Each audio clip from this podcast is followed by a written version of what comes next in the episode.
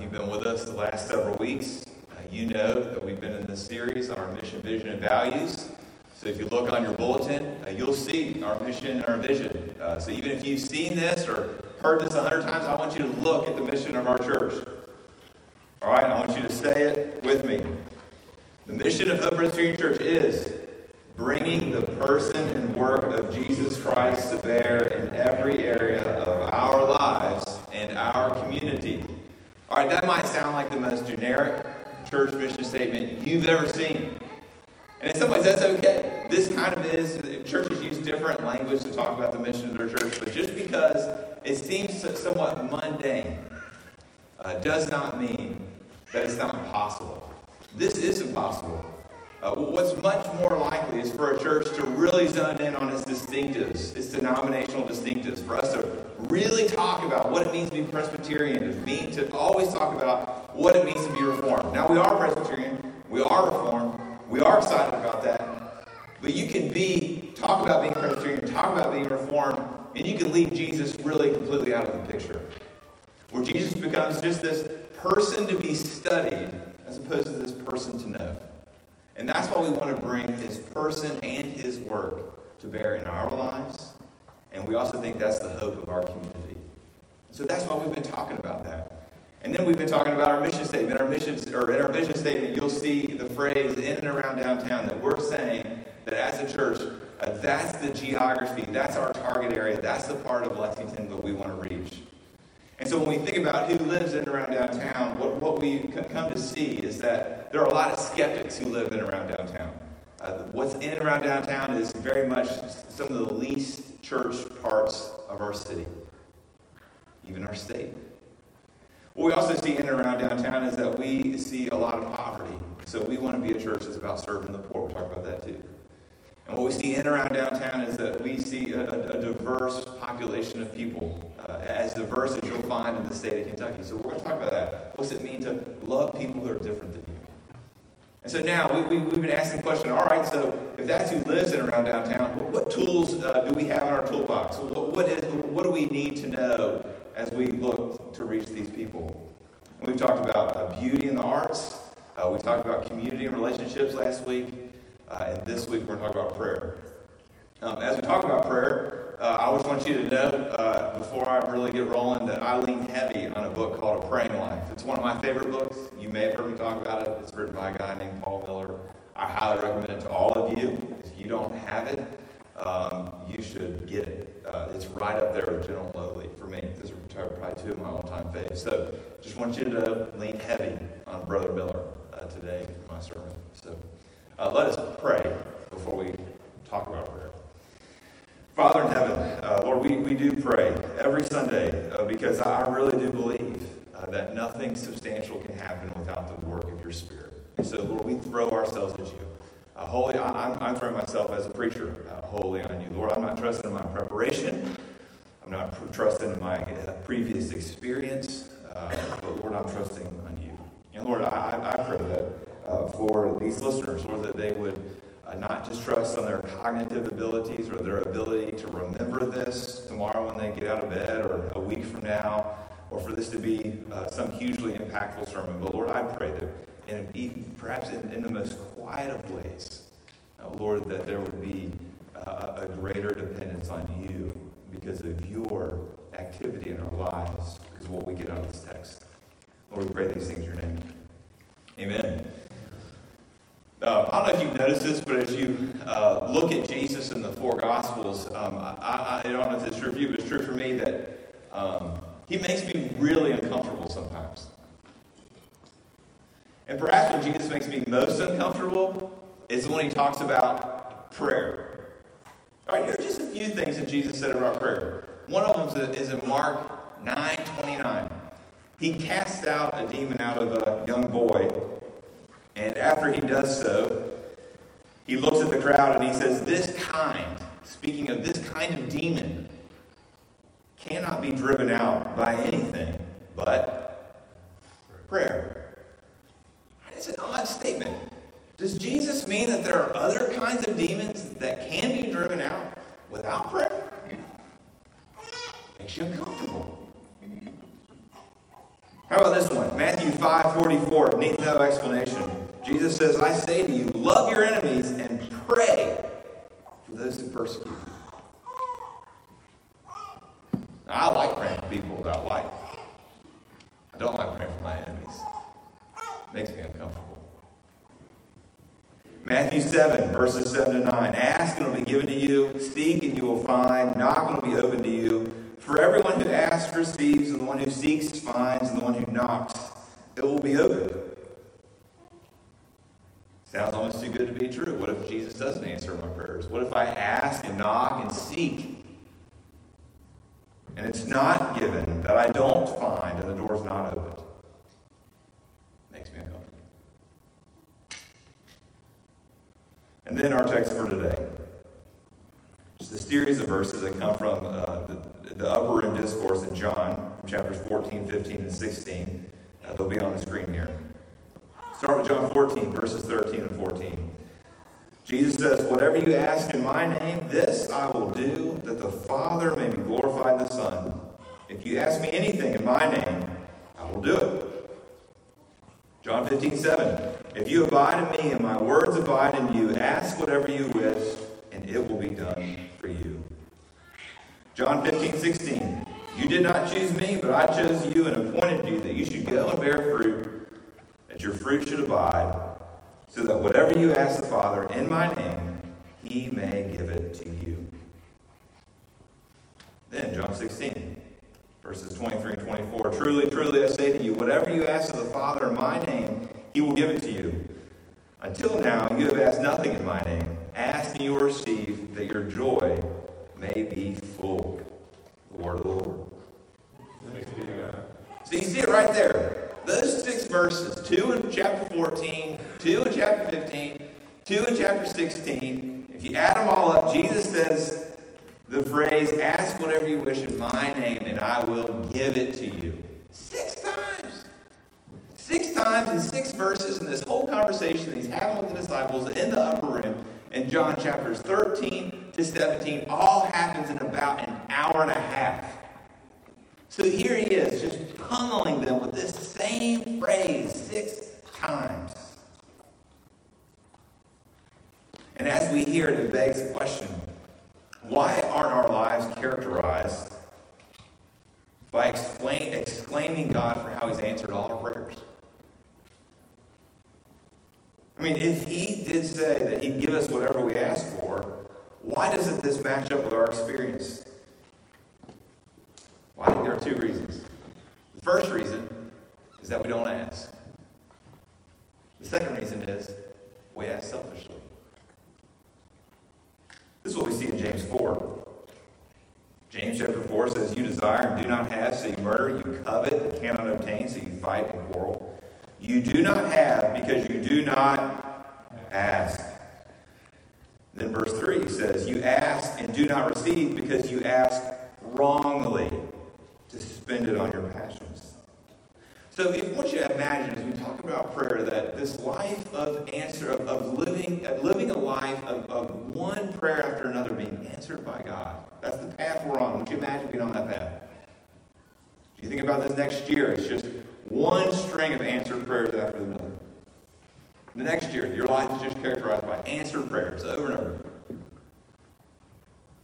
But on either side of the path are these steep cliffs that we have a tendency to fall off one side or the other. On one side of the cliff, where we're not living a life of answered prayer, that cliff is the not asking cliff. Why don't we live this way? Oh, because we don't ask. And the other side of the cliff, I want you to imagine the reason that we don't live this kind of life is because we ask selfishly. So let's talk about not asking first. Where does this come from? Well, I want to talk about philosophically for just a moment. Because the way that we think as Westerners is heavily influenced by a period in Europe in the 18th century called the Enlightenment. And the leading thinkers of the Enlightenment, what they ended up doing is that they made great strides in science and technology that benefited the world, that benefited you, benefited me. That's not to be taken away from the thinkers of the Enlightenment. But their motive for much of what they were doing is that they wanted to explain a world without God. And so what they did is that they had had this separation of fact and feeling. Facts were things that were true for everyone. And feelings were things that were only true for the individual. And now this is the world we live in. And it's the first to not have a public acknowledgement of the spiritual realm. One scholar said this about the ancient world. Religion was woven tightly into the social fabric of the world, as it has been in all times, in almost all places in human history, with only the last 2 centuries in certain parts of the Western world being exceptions. I mean, I think about a time that Jen and I went to New York, and we were at the Met, this museum, and we were going through all the different rooms of all the different cultures, and what you saw in every single one of the rooms was this acknowledgement of the spiritual realm. But that's not necessarily the world that we live in. And that quote that I just said, it sounds like a statement that's out of touch. It sounds academic. It sounds philosophical. It sounds like it's just this mumbo-jumbo. But I think it gives us one reason why we don't pray. It's because our culture thinks prayer is hokey and phony. And if we're honest, we think prayer is hokey and phony too. Never say that. It explains why we don't do it much. I think another reason that we don't pray very much is that we don't think God's very personal. If he's personal, which means that he gets really close, and when he gets really close to us, then we lose control. We fear God being in control. We want intimacy with him, but when it comes, we tend to back away. We're afraid. We're afraid that we might get exposed.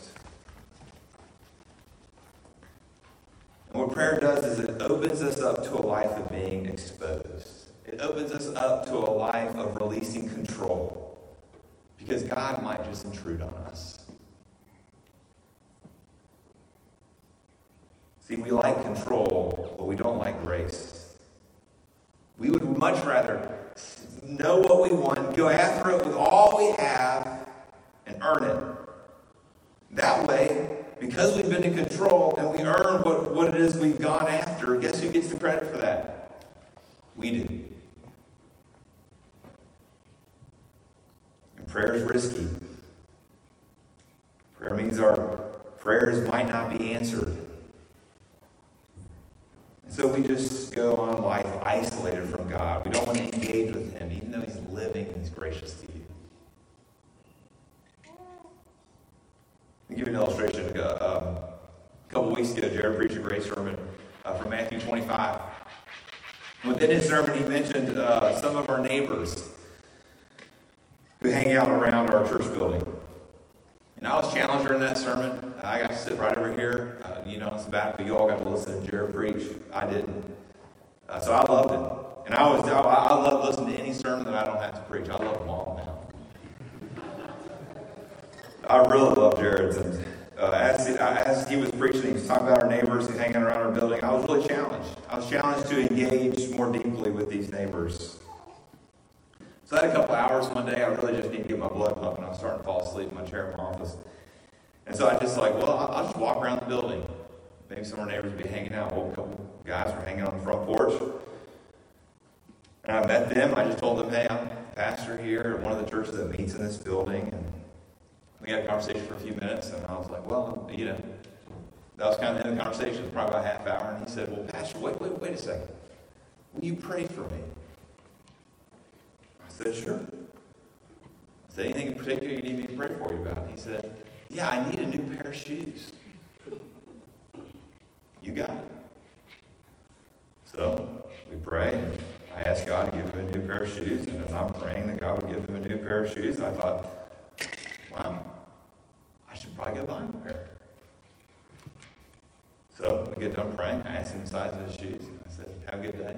Left, went to Walmart, bought him a pair of boots. Came back, and I said, God answered your prayer. Now I tell you that because I'm not impressed by myself there. I mean, at the end of the day, you're the ones who paid for those shoes, not me. What I'm really impressed impressed by is this guy's asking. And I think that's what Jesus was impressed by too. He was impressed by my brother's willingness to ask. We do not have because we do not ask. That's one cliff. The other cliff is asking selfishly. Now, you probably notice in all those verses from John 14 and 15, there are two conditions that must be met in order for Jesus to answer your prayer. One of them is found in one place, John 15:7. It says that we must abide in him. We have to live in this mystical communion with Jesus. And the other one is that we have to ask in his name. And that's what's repeated 5 other times in those 6 verses. I remember seeing those verses probably when I was in high school, and I just started praying in Jesus' name left and right. I just thought it was some kind of magical formula I could slap on at the end of my prayers, and then it'd be guaranteed they'd all be answered. But this isn't some kind of name it and claim it. It's about the name. See, the Bible is full of just how seriously God takes the name, his name. I mean, think about it. One of the 2 commandments is about not taking his name in vain. You read through the Exodus narrative, this back and forth between Pharaoh and Moses, and you'll see how seriously God takes his name. Because that account repeatedly, over and over, uses the phrase, for my God, for my name's sake. You flip over to the New Testament, it's the same story. In the Lord's Prayer, you have, hallowed be your name. Or you have Jesus, he's teaching his disciples about the value and the example of children. And he says, whoever receives one such child in my name receives me. Or Jesus teaches his disciples about fellowship. And he says, where 2 or 3 are gathered in my name, there am I among them. Or you have a picture of the end of all things. And every knee shall bow and every tongue confesses that Jesus is Lord because of the name of Jesus. So if this whole praying in Jesus' name is not some kind of magical formula, then what is it? Well, I think it's that the name is the summation of all of God's character. It's about his identity. It's about his worth. His name is synonymous with his person. So when you pray in Jesus' name, you're praying that God is glorified, that he's hallowed, that he's made much of, that he's honored, that he's worshipped. That means he's promising to answer every prayer that you pray when your motive is that God's glorified. But you know what usually happens when we pray, right? We usually pray in our name. We usually pray that our name is glorified, that our name is hallowed, that our name is made much of, that our name is honored, that our name is worshipped, that our lives are easier and more comfortable. That's the other side of the cliff that we fall off on.